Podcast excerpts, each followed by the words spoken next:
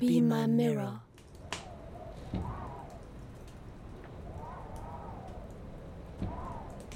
Manchmal fühle ich mich wie ein Farmhaus in der Einöde von Kansas, das auf nichts sehnlicher wartet als auf einen Wirbelsturm, der es vom Boden hochhebt und mitreißt.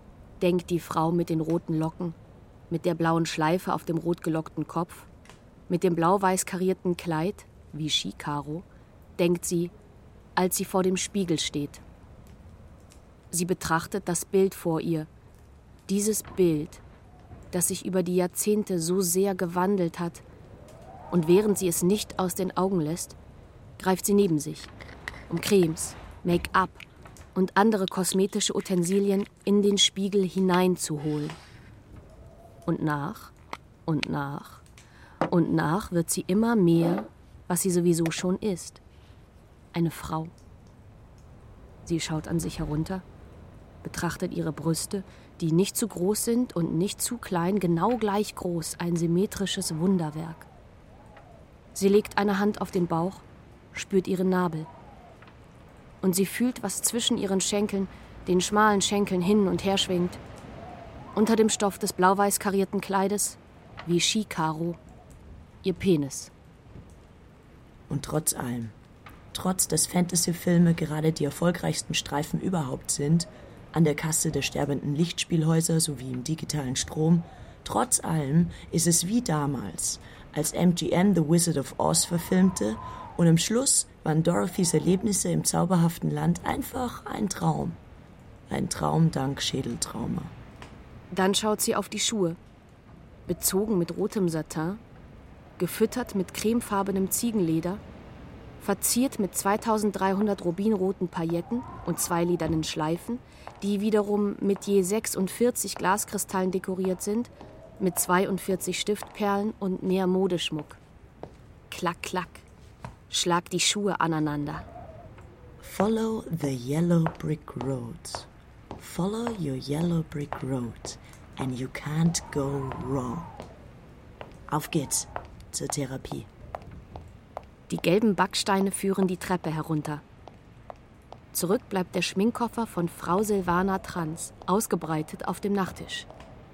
Die Wattestäbchen, die Wattepads, die Wattebäusche, das Gesichtswasser, die Tagescreme, die Nachtcreme, der purpurfarbene Lippenstift, der pinkfarbene Lippenstift, der karminrote Lippenstift, der weinrote Lippenstift, der rosarote Lippenstift, der durchsichtige Lippenstift, das Augenbrauengel, die Wimperntusche als Wimpernretusche, die künstlichen Wimpern, das Kästchen mit den Rougetönen, der Puder fürs Gesicht, der für die Arme und der fürs Dekolleté, die Puderquaste, der Bimsstein, die Nagelfeile, die Nagelschere, die Härchenschere, die Hautschere, der Abdeckstift, der Concealer, der Augenringe-Concealer, der Koffeinstift für die Lider, der Nagellack, der Nagellackentferner, der Nagellackentferner, Entferner.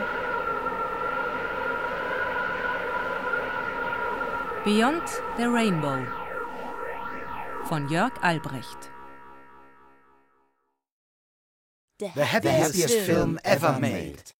Neulich auf der Klatschmond-Party. Hier, mein neues Tattoo. Du hast dir Homo-Hobby tätowieren lassen? Oh nein. Es sollte Homo-Lobby heißen. Egal. Ich will, dass die ganze Welt sieht, wer ich bin. Sogar mein Beichtvater. Und wer bitte bist du, Hayati Terzi? Dein Tattoo? Neulich auf der Klatschmond-Party kamen sie alle zusammen. Silvana Trans, die Frau mit Penis, Tom Cruising, der Mann mit Vagina, Hayati Terzi, der schwule Katholik mit türkischen Eltern, Toto Richetti, gehörloser Genderforscher und moi, Brian Storm, der afrodeutsche Blackfacing-Künstler. Und Teilzeit Gogo Boy.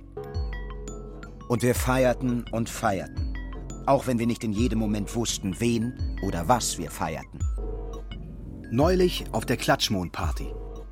Kaum waren wir alle vor Ort und hatten die erste Ladung MDMA drin, kannten wir nur ein Thema.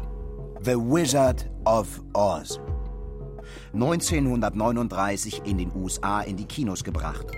Mit der erst 17-jährigen Judy Garland, die die 12-jährige Dorothy Gale spielt. Kurzer Handlungsabriss. Ein Tornado trägt Dorothy und ihr Hündchen Toto nach Oz. Ein magisches Land, in dem sie ohne Umschweife Freunde findet. Die Vogelscheuche ohne Hirn, den Blechmann ohne Herz und den Löwen ohne Mut. Und alle zusammen reisen zum großen Zauberer, um zu bekommen, was ihnen fehlt. Wobei Dorothy vor allem ihr Zuhause fehlt. Und Judy Garland? Ein schillerndes Kostüm. Die der anderen, der Wesen in Oz, sind außergewöhnlich. Vor allem außergewöhnlich unbequem. Sie spielen ohne jegliche Behaglichkeit, Annehmlichkeit oder Geborgenheit. Das Kostüm der Vogelscheuche, getragen von Ray Bolger, war zunächst hyperentflammbar, wurde aber feuerfest durch Asbest. Und doch, immer stand ein Mann mit Feuerlöscher in seiner Nähe, für den Fall der Fälle. Das Kostüm des Löwen wog fast 70 Pfund, sodass Bert Lahr es nur anlegte, wenn er unbedingt musste. Allein der Schwanz war so schwer, dass er von der Brücke über dem Set mit einer Angel bewegt werden musste. Das Kostüm von Jack Haley als Blechmann muss man nicht erklären. Wir alle wollen fantastische Kreaturen sein und spielen in Kostümen, die uns einschränken. Nein, wir wollen nicht fantastische Kreaturen sein, sind sie aber. Und die Strafe dafür, dass wir sie sind, sind diese unbequemen Kostüme. Aber wenn du, Silvana Trans, passt, also als Frau durchgehst, während du als Frau durchs Leben gehst, ob im Supermarkt, in der U-Bahn oder der Polizeikontrolle, geht es dir wie Judy Garland in Dorothys Kleid. Du fällst gar nicht auf. Ich als Drag King dagegen schleppe immer so viel mit mir herum. Drag and Drop. Und wir kommen nie an. Allein weil die Kostüme sauschwer sind, werden wir nie ankommen. Aber wer hat ein Interesse, uns davon abzuhalten, beim großen Zauberer vorzusprechen? Ich bin nur froh, dass jeder unsere Gesichtszüge unter dem Make-up erkennen kann. Wenn wir, wie andere in anderen Filmen, nur an den Stimmen erkennbar wären, wäre das auch schlecht für unseren Freund Toto Richetti. In Gebärdensprache fragt Toto jetzt, wie werde ich erkennbar? Und wie zur Hölle anerkennbar? Wo winkt uns die Anerkennung durch die Oz-Gesellschaft? Diese Reise dauert und dauert. Und überall musst du alles aufbringen. In der Therapie, der Arztpraxis und den Anhörungen vor Gericht. Und das nur, um die entscheidenden Schritte überhaupt machen zu können. Und die entscheidenden Schnitte. Manchmal wünsche ich mir, es käme jemand daher, der mit einem Scherenschnipp oder Fingerzeig diese Geschichte an ein Happy Ending brächte. Ein Fingerzeig und das schwarz-weiße Leben verwandelt sich zu einem in Farbe, in Technicolor. Ganz naiven vor. Denn klar, die Reise auf dieser Straße, sie ist steinig. Toilettengänge werden gesetzlich verboten. Angriffe von rechts aus dem Hinterhalt im Namen der Männlichkeit und der Nation. Und auch am Ende der Straße wird uns niemals, niemals eine Kirche für unsere Hochzeit erwarten. Dabei brauche ich nicht so sehr wie den Glauben.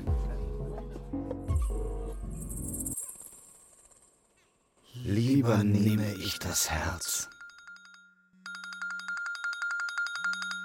Ein typischer Tag im Leben des Hayati Terzi. 8 Uhr. Unter den goldenen Rosen. Meine letzte Beichte war vor vier Wochen, ehrwürdiger Vater. Was bewegt dich, mein Sohn?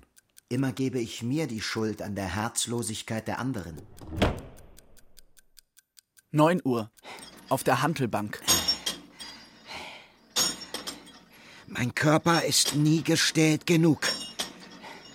Mein Körper ist mein Schild. Mein Körper ist 28 Jahre alt. Er ist zur Welt gekommen Köln-Mühlheim. Geschöpft durch die Hand Gottes. Und durch meine Eltern. Tunsch und Kellebeck Terzi. 11.30 Uhr. Im Bus zur Staatsbibliothek. Trifft mein Blick den eines bulligen Mannes, Mitte 40, mit Glatze. Und, verwirrt davon, dass er mich so lange anblickt, blicke ich ihn zu lange an. Als wollte ich ihm sagen, yes, I am gay. Sorry, but I'm proud of it, okay? 12 Uhr, Punkt. Im Lesesaal der Staatsbibliothek, Haus Potsdamer Straße, sitzt Hayati Terzi und liest. Oder will lesen. Und denkt an sein Coming Out. Mit 23 kam ich aus diesem Land namens Wandschrank. Und meine Familie umarmte mich. Coming Out als Offenbarung und Bekenntnis. Coming Out als Debüt beim Debütantinnenball. Coming Out als going public. 13 Uhr im Lesesaal der Staatsbibliothek, Haus Potsdamer Straße. 14, 15, 16, 17 Uhr denkt Hayati Terzi noch immer nach. Es gibt Dinge, die nicht öffentlich sein wollen, sondern das Gegenteil. Privat? Geheim. Mein zweites Coming-out zum Beispiel steht immer noch aus. Vor Eltern und Schwester, vor Kommilitoninnen und Doktorvater und vor meinen Dates. Das schwierigste aller Outings. Ich bin übergetreten zum Christentum. 18 Uhr auf der Toilette der Staatsbibliothek mit einem rothaarigen Philosophiestudenten. Als du die Kabine geöffnet hast, dachte ich, das ist eine Falle. Du weißt schon, so homophobe Muslime, die Schwule locken, um sie zu klatschen. Blass weiter, statt zu quatschen. 18.30 Uhr beim Verlassen der Staatsbibliothek Hayati Terzi, der Schwule ohne Herz, der jeden Typen abschleppt, um ihn dann liegen zu lassen. Eiskalt. 19 Uhr in der Samstagabendmesse Hayati Terzi. Der einzige Konvertit in seiner Gemeinde. 20.30 Uhr bei einem Vortrag über Photoshopping Hayati Terzi. Nachwuchshoffnung am Institut für Musik und Medien der Humboldt-Universität zu Berlin. 22 Uhr in der U-Bahn beim Schlichten eines Streits zwischen einer gefühlt bio-deutschen Rentnerin und einem gefühlt deutsch-türkischen Teenager. Hayati Terzi, der in Deutschland geboren ist und trotzdem im Einwanderungsbüro umherläuft, weil alle, die ihn kennenlernen, als erstes fragen, bist du Türke? Nein, will ich dann manchmal sagen. 23 Uhr im Badezimmer. Vorbereitung auf die Party. Nein, ich bin ein Blechmann. Und wenn ich mich entscheiden könnte, was ich ändern möchte, dann würde ich alles bleiben, was ich bin. Türke, Deutscher, Wissenschaftler, Katholik und, jawohl, sogar auch schwul. Herzlos sowieso. Es ist ein großer Vorteil, kein Herz zu haben. Denkt Hayati Terzi um 24 Uhr, schmeißt eine Pille und ist wieder unterwegs, um anderen das Herz zu brechen.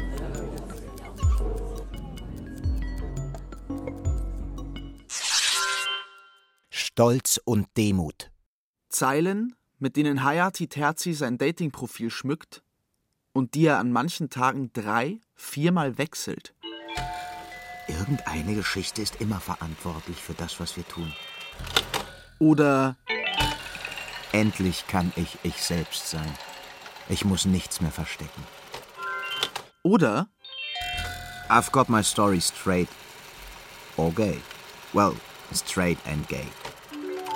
Oder Die Arbeit und der Glaube und das Sexleben brauchen klare Linien.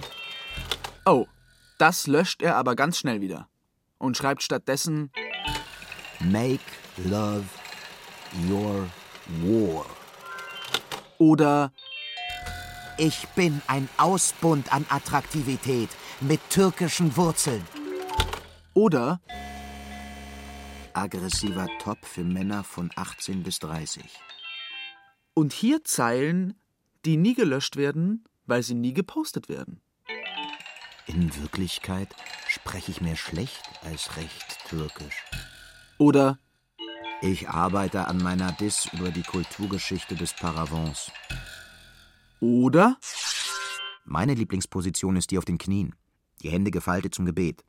Oder zitternd beim Geständnis im Beichtstuhl unter den Rosen. oder Mein Professor will den Masterstudenten als Musterstudenten, meine Gemeinde den gläubigen Christen, meine Freunde wollen den sensiblen Schwulen und meine Sexpartner den ethnisierten Macho. Feier dich, türkischer Macho-Proll! Und schon ist jemand da, der mitfeiern will. Seine Profilzeile? ich bin klein, jüdisch und aus Bayern. Oder Ich sehne mich nach etwas, das irgendwie erwidert wird. oder Ich stehe total auf beschnitten. Araber? Oder Türke? Dann melde dich. warum nicht? Neue Profilzeile. In einer Sekunde vom hyperintegrierten Studenten zum hyper-Macho-Türken. Kein Problem. Und dann beginnt ein Gespräch zwischen Hayati Terzi und dem kleinen jüdischen Bayer, der ich bin oder sein will und der Joaf Nussbaum heißt. Und im Laufe des Gesprächs würde er seine Zeile am liebsten wieder wechseln. Fun fact: I have a lot of love to give. Aber das sagt Hayati Terzi nicht. Weder im Profil noch in unserem Chat. Stattdessen sage ich, es macht mich an, wenn deine türkische Rückständigkeit in Geschlechterfragen sich durchsetzt und du mich ohrfeigst, während du mich fickst. Oder wohl ich oben bin und du unten, weiß ich nicht, ob du mich gerade hegemonialisierst oder marginalisierst. What the yuck? Die Kette mit dem Davidstern nehme ich aber nirgends ab. Ganz sicher auch nicht beim Sex. Verstehst du das? Du bist ja nicht jüdisch. Neue Profilzeile. Du bist mein Toyboy, ich bin dein Goy. Oi. Ein, Ein Schwenk aus meinem Leben. Dear Brian, hier schreibt dein engster und einziger männlicher Freund, der keinen Schwanz sein eigen nennen kann. Gerade in San Francisco hänge im Castro District herum, wo alle gay, lesbian, bi, trans, inter oder sonst wie queer sind, zum Beispiel alleinerziehend oder mit Behinderung, und frage mich einmal mehr und tausendmal stärker, wie schaffen es andere Menschen an anderen Orten, sich stabil und eindeutig, sicher und mit voller Inbrunst als intakte Frauen darzustellen? Oder noch intaktere Männer? Grüße. Auch von der kalifornischen Sonne. Tom C. Mein lieber Tom, Tommy möchte ich nicht schreiben. Tom Boy wäre in deinem Fall daneben. Nein, drunter. Unter dem, was du sein willst und wirst. Dein Geschlecht, diese niedliche kleine V-Form zwischen deinen muskulösen Schenkeln, die zeigt nur, was Geschlecht immer ist. Ein Knick. Wieso träumst du denn immer noch davon, eindeutig Mann zu sein? Vielleicht aus demselben. Nein, garantiert nicht demselben Grund, aus dem ich davon träume, einmal nicht den Man of Color zu geben. Einmal den Weißen spielen. Alles Gute aus der Blackbox. Dein Brian.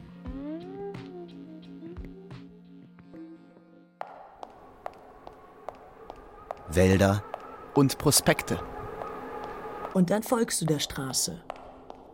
Und nach Stunden oder Jahren oder mehr wird sie auf einmal holprig und unwegsam, unwirsch, als wollte sie selbst nicht weiter. Und du musst aufpassen, dass du nicht stolperst oder in Löcher fällst, die entstehen, wo Backsteine fehlen, wo jegliche Sicherung fehlt. Und ehe du dich versiehst, bist du in einem dichten, dunklen Wald und wartest auf den Angriff. Nochmal von vorn. Wie fing das alles an? Und dann erzählst du deiner Therapeutin dieses eine Märchen, das du brauchst, damit alle dir glauben, was du bist. Was du warst und was du bist. Und dass du unbedingt unter allen Umständen zurück nach Hause willst. Du erzählst. Der kleine Vadim lebte mit Onkel Alexandro, einem Farmer, und Tante Valentina, seiner Frau, inmitten der großen Weiden Siebenbögens. Wenn Vadim in der Tür stand und sich umsah, war ringsherum nichts als sepiafarbene Weiden, herunterhängende Stromleitungen und kaputte Straßen. Manchmal lief er mit seinem Hund umher und auf den Horizont zu, der aufgemalt war, ein Prospekt, so eindrucksvoll täuschend echt, dass die Tauben dagegen flogen. Und eines Tages lief Vadim durch den Prospekt hindurch, weiter, und schon hatte er Siebenbürgen hinter sich gelassen und war in Bukarest. Und noch ein paar Jahre weitergelaufen, und er stand als schlachsiger junger Mann am Strausberger Platz im Osten jener Stadt, die nur im Osten Berlin hieß und im Westen Ostberlin. Und alle paar Monate, nachts, zog er sich ein geblümtes Kleid an. Und die Frau in diesem Kleid lief die Straße entlang. Und dann schnell, schnell wieder heim. Niemand darf dich sehen. Und schon waren die 70er vorbei. Und dann waren die 80er vorbei. Und einmal, als Vadim aus seiner Eckkneipe kam, schien alles in Bewegung. Ostberlin drehte sich ein paar Mal um sich selbst und erhob sich. Vadim kam es vor, als flöge er in einem Ballon Richtung Himmel. Und dann kam der Aufprall, der ihn, wenn er nicht so voll des Glücks und so guten Mutes gewesen wäre, sicher verletzt hätte und er öffnete die Tür, jene Tür, die nun offen stand. Was kam? Der Wandel, die Durchquerung, der Übergang. Die Farben des Ostens, jene Sepiatöne, sie wichen. Und alles war in die schönsten, sattesten Farben getaucht, die sein Auge je erblickt. Der Übergang von Braun und Grau zu Technicolor. Na, so einfach war es dann nicht. Im März 1991 stand Vadim Petrescu im Badezimmer einer besetzten Wohnung in Friedrichshain und sah im Spiegel das geblümte Kleid. Die Brüste pressten sich gegen den Stoff. Gehören die Spiegelbilder denen, die sie zeigen, oder wem? Gehören Kleider, die Frauen tragen, den Frauen? Gehören meine Gefühle denn nicht nur mir? Das war unsere letzte Sitzung. Glückwunsch.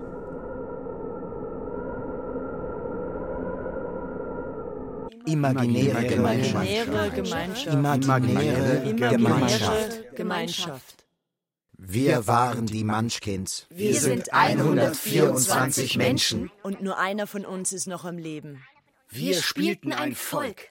Ein ganzes Volk. Das Volk der Zwerge im Osten von Oz. Wir spielten, sangen, tanzten, warteten stundenlang in der Maske. Wir sind 124 Menschen als Munchkins. Und keiner unserer Namen taucht im Abspann auf. Dort steht nur die Munchkins. Für uns 124 zusammen. Wir waren die Munchkins. Wir, Lilliputaner, wie alle sagten. Viele von uns aus Österreich. Teil der Singer Midgets. Das Tanzensemble von Leo Singer. Der uns ein Vater war. Der, Der uns kein Vater war. Wir entkamen aus einem Europa, das in den Krieg abrutschte. Lawinengleich. Wen von uns hätte er begraben? Wir spielten die Munchkins. Zwerge, deren Welt so kindlich, so unschuldig, so harmlos ist wie Lollis und Lullabies, für die sie leben. Die Munchkins. Eine erfundene Gemeinschaft in einem erschwindelten Land. Was aber, wenn trotz all der Ausbeutung, trotz der Qualen durch das Make-up und durch das harte Technicolorlicht diese Gemeinschaft, so künstlich und temporär sie auch war, doch unsere Gemeinschaft war? Wieso ist der Weg, auf dem wir gehen, dann noch immer so dunkel? Wieso spielten wir auch später immer nur Zwerge? Wieso nannten sie uns die Lilliputaner-Version von Mae West oder Fred Astaire? Was bedeutet es, erwachsen zu sein und dennoch wie ein Kind auszusehen? Wieso ist Dorothy, die Außenseiterin in Oz, viel normaler als wir? Und wie können wir die Liebe derjenigen verdienen, die normal sind? Die Zeiten, in denen selbst Glinda nicht helfen konnte. MGM bringt in diesem Sommer, dem Sommer 1939, The Wizard of Oz. In der Hauptrolle die einzigartig junge Judy Garland. Begleiten Sie uns ans Set eines Films, der schon jetzt legendär ist. Und da ist ja auch Miss Garland. Moment, ist sie es? Ja? Aber doppelt? Munchkin-Darstellerin Olga Nadone steht zwischen zwei Dorothys. Links Judy Garland. Das bin ich. Hallo. Und rechts Bobby Cochet. Garlands Stunt und Lichtdouble. Und wie es sich für Star und Double gehört, haben wir dieselbe Körpergröße und Hautfarbe und dasselbe Gewicht. Nur bin ich fast doppelt so alt. Ich bin's, Barbara Cochet, Spitzname Bobby. Ein Name, der weder eindeutig männlich ist, Noch eindeutig weiblich. Sorry, ich übe das Brüllen. Denn die nächste Aufnahme spielt im Wald des Löwen ohne Mut. Ach, ich muss das Kostüm gar nicht anlegen. Es ist nur ein Lichttest, in dem neben Bobby Cochet die anderen Doubles der anderen Schauspieler das Licht austesten. Seht ihr den Techniker, der am rechten Bildrand umherirrt? Das ist Judy Garland, die das Set verlässt, um mit ihren schwulen Hollywood-Freunden in schwulen Bars schwule Drinks zu trinken.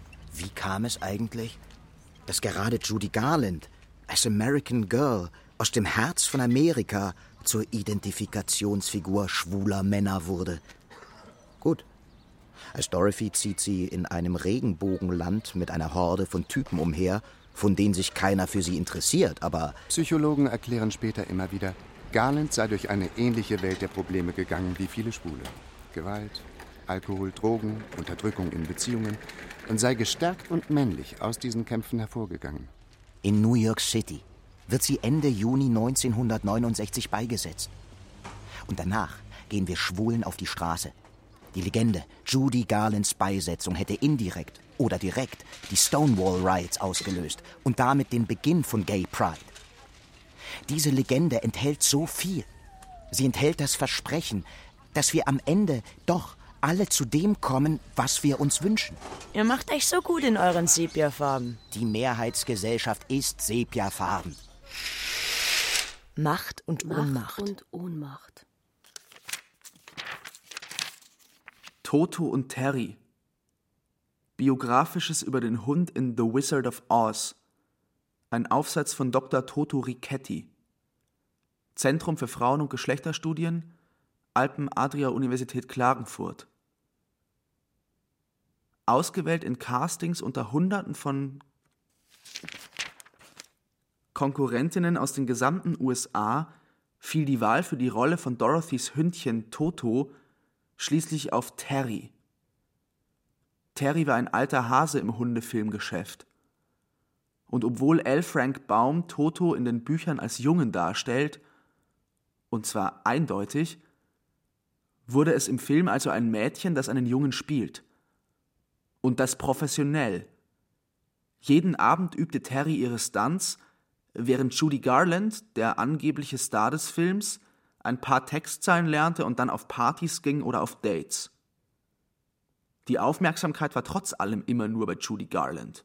Oh, Judy hier, Judy da. Und so fiel Terry, der eigentliche Star, ab und zu während des Drehs in Ohnmacht, um die Aufmerksamkeit aller zu kontrollieren. Es gelang. Terry spielte später unter anderem mit Joan Crawford, Spencer Tracy und Shirley Temple. Unter Regisseuren wie George Cukor und Fritz Lang. Und nach dem Erfolg von The Wizard of Oz benannte sie sich der Einfachheit halber um in Toto. Warum nicht? Die Mehrheitsgesellschaft ist Sepiafarben. Daran lässt sich nichts ändern. Die Legende. Als schwuler Mann oder lesbische Frau oder als Wesen zwischen Mann und Frau musst du die Sepiafarben deiner Kleinstadt oder deines Dorfes verlassen. Und die großen, bunten Städte und ihre verrückten Charaktere erwarten dich. Und sie winken. Ich winke die ganze Zeit. Und im Löwenkostüm ist auch das Winken kein Vergnügen. Aber kurze Frage. Wenn die Städte so bunt sind und das Land so trist, warum will Dorothy dann zurück nach Kansas? Weil alle ihre Freunde an AIDS verstorben sind. Die Zeiten, als selbst Glinda, die gute Hexe, nicht mehr helfen konnte. Judy war längst tot und sah sie alle nicht sterben. Ein Freund nach dem anderen. Und heute? Sind wir Schwulen die Kreaturen, die am schönsten und lebendigsten sind? Notfalls mit Botox und auf Medikamenten. Du und deine HIV-Fresse. Die will in Ost niemand sehen. Du und deine Post-9-11 Homonormativität. Es können nicht alle exzentrischen, trügerischen, von Selbsthass zerfressenen, doppelzüngigen Kreaturen irgendwie vorkommen. Doch, können wir. Also nochmal zum Mitschreiben. Es gab mehrere Kleider. Und welches trugen Sie wann, Judy? Ich trug nur eins. Das andere war ausschließlich für diese eine Szene gemacht. Die Szene, in der Dorothy die Tür öffnet und das Land Oz entdeckt. Aber nicht ich als Dorothy. Dieses eine Kleid hatte den exakt selben Schnitt wie das blau-weiß karierte, das ich trug. Doch war es schwarz-weiß kariert und ocker eingefärbt. Auch das Innere des Farmhauses war in Sepia ausgemalt. Und dann filmten sie die Transition in Farbe. Bobby Cochet als Double lief. Ich lief im sepiafarbenen Kleid durchs sepiafarbene Farmhaus, meinen Rücken konsequent zur Kamera, Richtung Tür und öffnete sie, trat sofort einen Schritt zurück, heraus aus der Kadrierung der Kamera und hinein schritt. Schritt ich in meinem blau-weißen Kleid hinaus in die farbige Welt, in die vierte Generation von Technicolor, jene, die auf Schwarz-Weiß basierte und diese genialen Farben ohne Verfall speichern konnte. Und das bei einer Steigerung der Filmempfindlichkeit. Und die Steigerung der sozialen Empfindlichkeit? Blieb die denn aus? Bis heute? Yup. Would the real Judy Garland please stand up?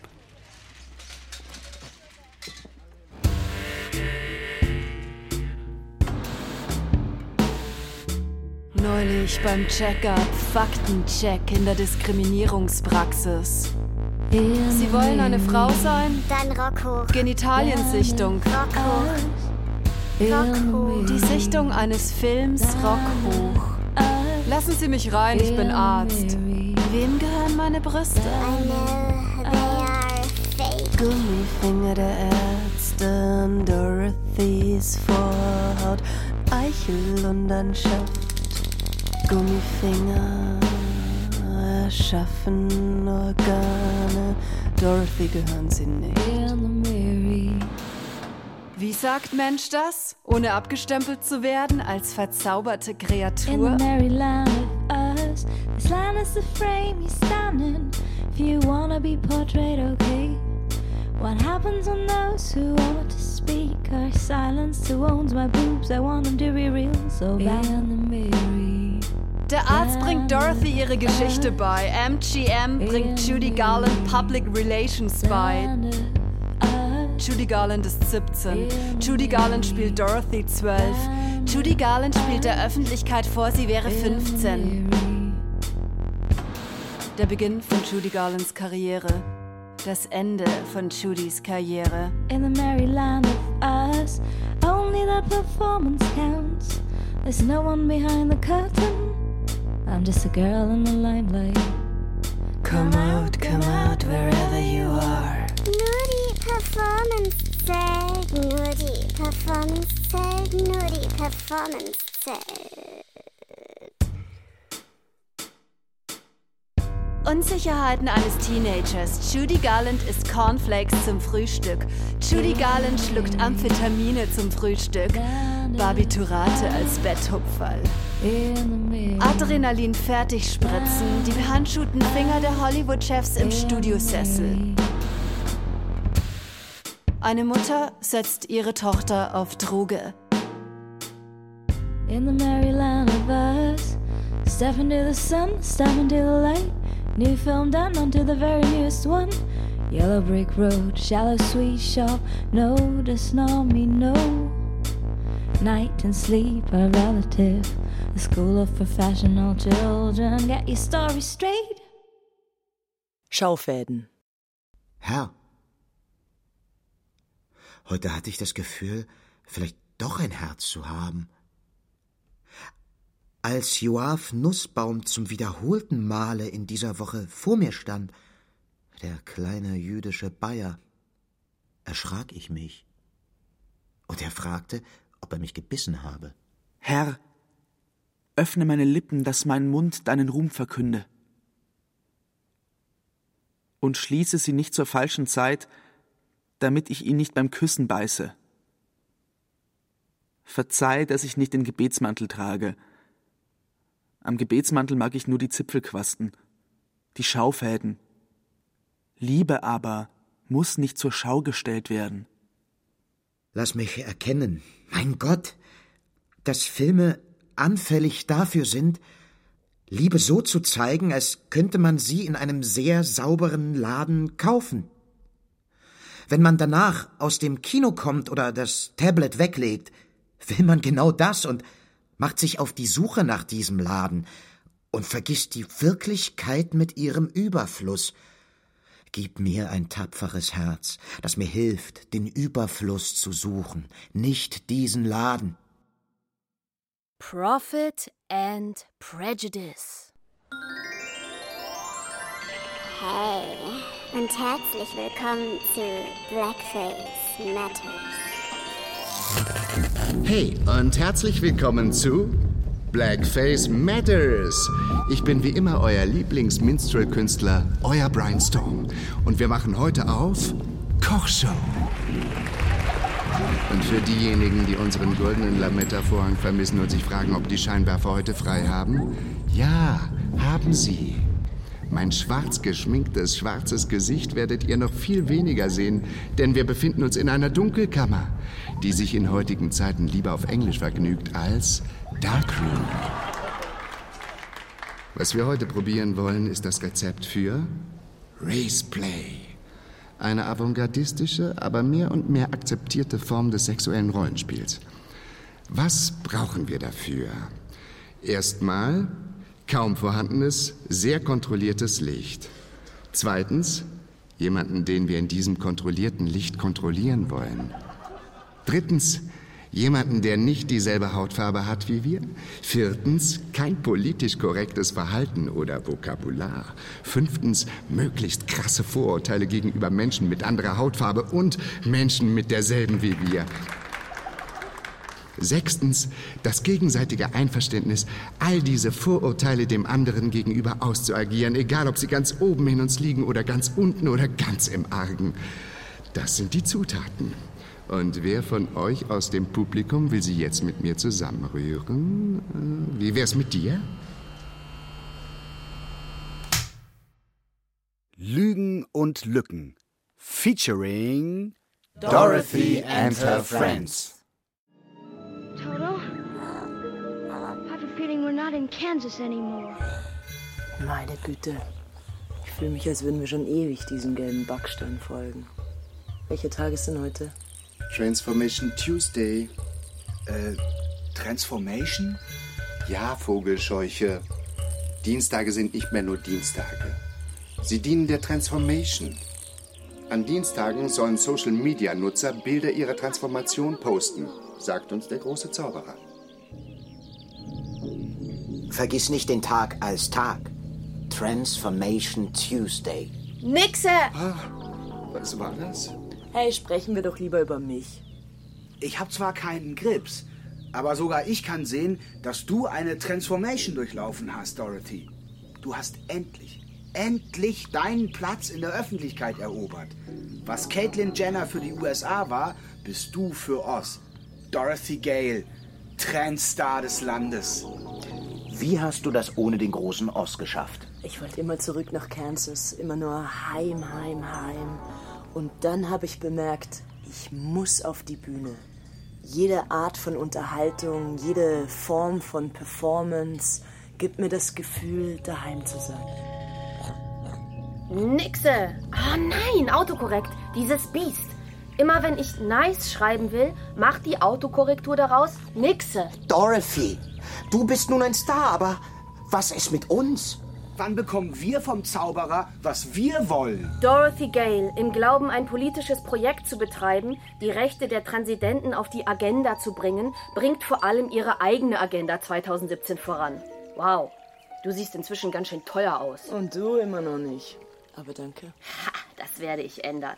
In meinem Zauberlabor werde ich an mir selbst rumschnippeln. Gesichtsfeminisierung. Also, Nase korrigieren? Lippen vergrößern. Und erhöhen. Position der Brauen erhöhen. Wangen erhöhen. Stirn Haarlinie rekonstruieren. runterziehen. Kinn korrigieren. Kiefer korrigieren. Adamsapfel abschleifen. Gesichtshaut straffen. Mit Laserpeel. Ohrläppchen verkleinern. Nasolabialfalten falten. Augenlid korrigieren. Fertig. nein, ich sehe schlimmer aus als zuvor.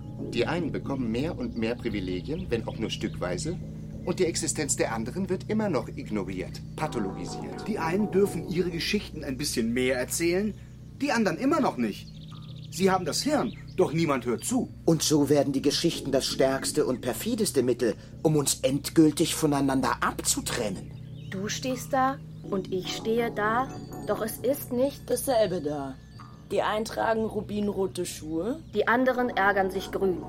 Auch nach x Operationen ist die Haut der Hexe des Westens grün. Und der arme Maskenbildner musste mich ununterbrochen nachschminken, weil die Tränen nur so liefen. Und irgendwann liefen auch ihm die Tränen. Und alles stürzte und stürzte an uns herab in die Tiefe. Kannst du davon ein Foto posten? Für den Flashback Friday. Oder den Backlash Friday. Ich wollte eine Lücke besetzen. Ich wollte und wollte und wollte so gern eine Lücke besitzen. Und jetzt, warum sehe ich so traurig aus? Warum eigentlich nicht? Depression als Subversion. Nixe. Hey und herzlich willkommen zu Blackface Matters. Und wieder Blackface Matters. Heute mit der Folge Die größte Fiktion der Menschheitsgeschichte. Die Bibel? Nee. Die Hautfarbe. Diese fixe Idee des 15. Jahrhunderts. Schaut mich nicht so an. Jemand sieht mich an und liest schwarz und schwul, zumindest potenziell. Und obwohl das, was er da tut, nicht nur Sehen ist, würde niemand je sagen, es sei mehr als Sehen. Was soll ich mit meinen Augen sonst machen?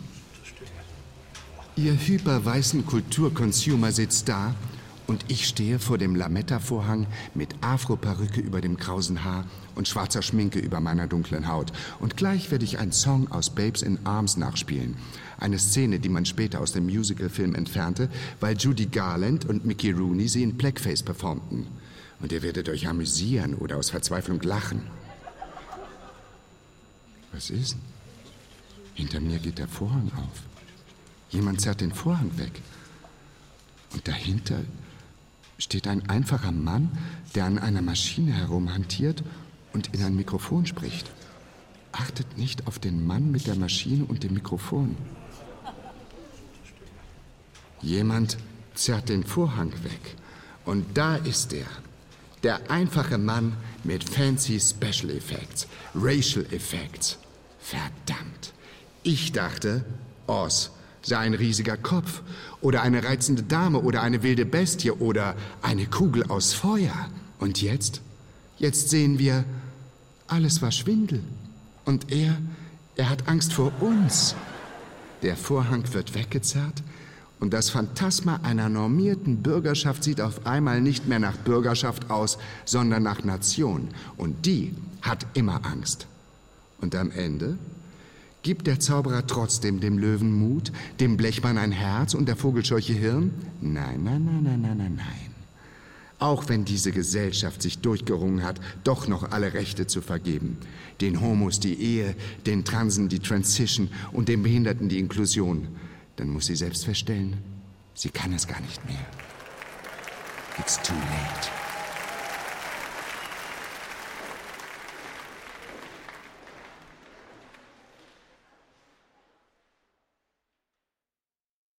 Dein tränenerfülltes Gesicht. Gut. Gehen wir's durch? Ja. Ich bin der Gutachter. Wer macht den Richter? Tom Cruising? Ja. Guten Tag. Ich begrüße Sie alle. Wir sind hier, um über eine Personenstandsänderung nach dem Personenstandsrechtsreformgesetz zu beraten.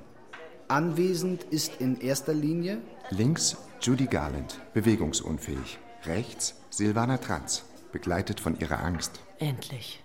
Ich begrüße vor allem Herrn Vadim Petrescu. Endlich. Der aber Vornamen und Personenstand ändern will, Endlich. um als Frau Silvana Petrescu aus diesem Verhandlungsraum rauszugehen, in dem nicht nur diese eine Änderung verhandelt wird, nicht nur die. Angst. Meine Angst, nicht genug zu sein oder zu viel. Sie macht jede Bewegung unsicher und künstlich. Dabei darfst du heute das nicht sein, künstlich. Denk dran, Silvana Trans, wenn du auf deinem Ausweis nicht mehr dieses fremde Gesicht sehen willst, sondern deins, denk dran, wirke natürlich. Ich muss Sie bitten, als Therapeutin hier nicht einfach das Wort zu ergreifen. Herr Petrescu, bald Frau, haben Sie sich heute rasiert? Gestern Abend die Beine, heute Morgen das Gesicht. Dann habe ich nur dezentes Make-up aufgetragen und ein Kleid angezogen, blau-weißes wie Chicaro. Hilf mir. Judy Garland. Steh mir bei. Jetzt blickt der Richter mich über seine Brille an und weist darauf hin, dass er... Dass ich pro forma die Unterlagen an die Behörde für innere, die Sicherheit, Behörde für innere weiterleiten Sicherheit werde. weiterleiten werde. Nur um abzuklopfen, ob da kein Terrorist, Terrorist versucht, der versucht, Fahndung der zu Fahndung entkommen. zu entkommen? In Stöckelschuhen? Wann fühlten Sie sich erstmals als Frau? Als Ihr Schamhaar wuchs? Bevor Ihr Rückenhaar wuchs? Woran denken Sie, wenn Sie eine Vagina sehen? Wenn Sie eine Theaterbühne sehen? Was empfinden Sie, wenn Sie auf einer Leinwand jemanden wie sich selber sehen? Lässt der Anblick einstürzender Häuser Sie trauern? Und der Anblick umgebauter Häuser? Wie viele gebrochene Herzen hatten Sie im Laufe Ihres Lebens? Wann wollten Sie das letzte Mal einfach nur glücklich sein? Und Silvana Petrescu alias Silvana Trans alias Dorothy Gale antwortet und merkt, ihr Stimmtraining, es trägt Früchte. Ja, so wie es auch im Gutachten steht. Eine weibliche, sehr weibliche Stimme. Du musst so natürlich wirken, wie es nur geht, und deine Geschichte auch. Nach der Gesichtsfeminisierung kommt, Silvana Trans, die Geschichtsfeminisierung.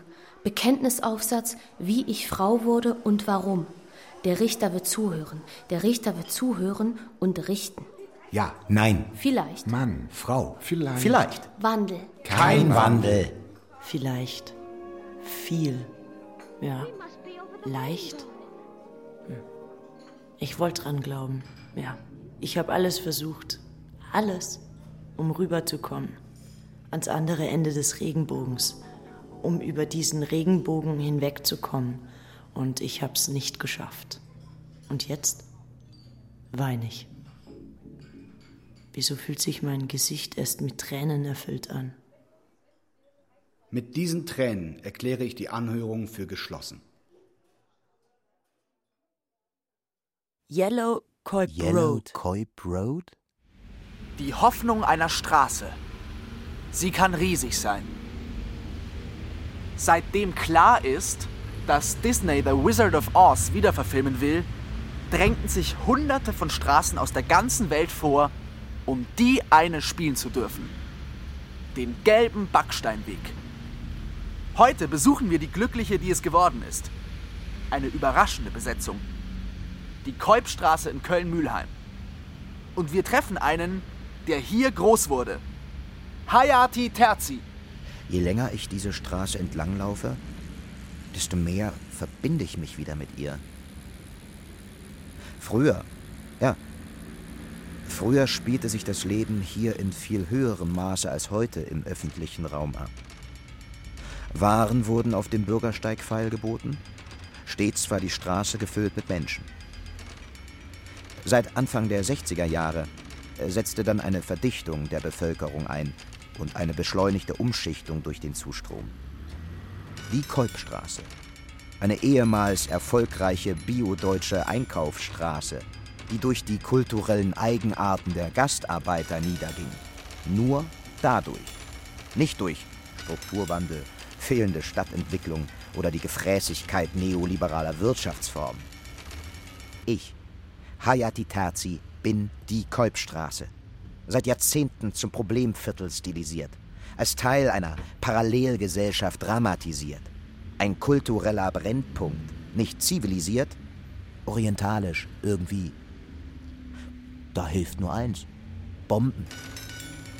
Nagelbombe. 9. Juni 2004.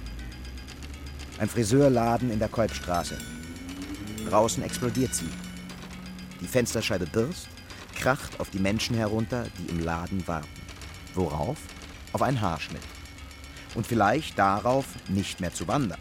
Darauf endlich anzukommen. Was ist an diesem Tag in der Kolbstraße mit diesem Land geschehen?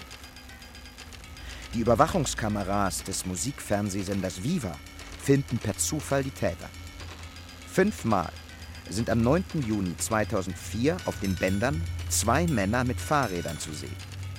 Um 15.57 Uhr passiert einer der Fahrradfahrer den Eingang von Viva und fährt weg. Um 15.56 Uhr, nicht auf den Viva-Kameras, 700 Zimmermannsnägel streben auseinander, um zu töten. Sie schaffen das nicht, sie verletzen so viele Menschen wie möglich. 22. Und wer wird verdächtigt? Diese 22 Menschen. Das sticht mir mitten ins Herz. Bisher wusste ich nicht mal, dass ich eins habe. Die einen treten als Fahrradfahrer auf, als könnten sie nicht morden. Die anderen gehen ihrem Alltag nach, schuften, versuchen ein Leben aufzubauen, doch die Überwachungskameras sehen nur fremdartige Felder aus DNA, Wellen der Einwanderung. Auch ich, Hayati Kolbstraße, bin eine Welle. Ich bewege mich die ganze Zeit und werde nie ankommen. It wasn't a dream. It was a place. Der Schluss unseres Films über das zauberhafte Land namens Oz besteht aus sieben Einstellungen. Einstellung Nummer eins: Das Wort. Am Anfang war nichts. Dann irgendwann sprach Gott, lasst uns Menschen machen in unserem Bild uns ähnlich. Und Gott schuf den Menschen nach dem Bild Gottes. Als Mann und Frau schuf Gott den Menschen. Als Mann und Frau, beide in einem Körper zur gleichen Zeit. Und er sah, dass es gut war. Einstellung Nummer zwei: Eine der Darstellerinnen wird fehlen. Stirbt jemand? Fragen wir die höhere Macht, an die wir glauben, warum? Doch manchmal entscheiden andere, dass jemand zu sterben hat. So ist es auch bei Dagmar Diaphragma. Ja, es ist Frühling, ein schöner, warmer Frühling, in dem Dagmar sterben musste. Weil. Weil eine Gruppe von Männern, Junggesellenabschied, leere Straße, Pfiffe, Dagmars nicht kurzer, aber zu kurzer Rock, plumper Flirtversuch, Abwehr, näherkommen, anfassen, nicht echt, klatschen, ins Gesicht, Bordstein, Tritte, Zahn raus, Blut in den Haaren, Schläge, Tritte, Schläge, Tritte, Schläge, Tritt auf die Brüste, Tritt in die Fotze. Jemand gießt noch eine Flasche Wasser über ihr aus, als würde sie dann schmelzen. Die OP-Wunde, die frisch operierte, frisch produzierte Vagina, offen. Blutverlust, Blutverlust, Blutverlust. Einstellung Nummer drei. Das Erwachen. Am Ende des Films geht Dorothy nach draußen, wieder erwacht aus ihrem Traum, der kein Traum war, aber egal. Sie geht raus und spielt mit Toto. Einstellung Nummer vier. Der trauernde Freund. Toto Richetti sagt, wie sehr er Dagmar vermisst. In Gebärdensprache. Einstellung Nummer fünf. Die Gruppe kommt an. Am Ende haben wir alle bekommen, was wir suchten. Doch ist. Was wir suchten, das, was wir längst hatten? Nein. Was wir fast hatten und nie haben werden. Mein Herz zum Beispiel. Aber wie können wir suchen, was wir längst haben? Wie geben, was wir längst nicht mehr haben oder nie hatten? Und wie an einem Ort ankommen, den es noch gar nicht gibt. Einstellung Nummer 6. Dieses Land wird nie bei mir ankommen. Ich schlag die Schuhe aneinander, die rubinroten. Einmal, zweimal, dreimal. Und ich sage, there is no place like home. There is no such place as home. Never ever. Einstellung Nummer 7. Der Geliebte und die Unterbrechung. Und ich will. Psst. Still.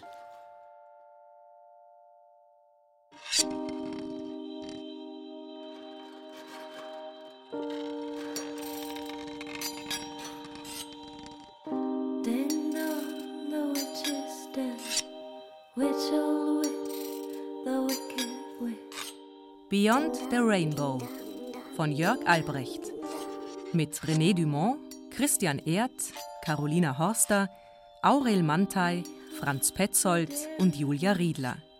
Komposition Beißpony. Ton und Technik Winfried Messmer, Susanne Herzig. Regieassistenz Kirsten Böttcher. Regie Stefanie Ramp. Produktion Bayerischer Rundfunk 2017.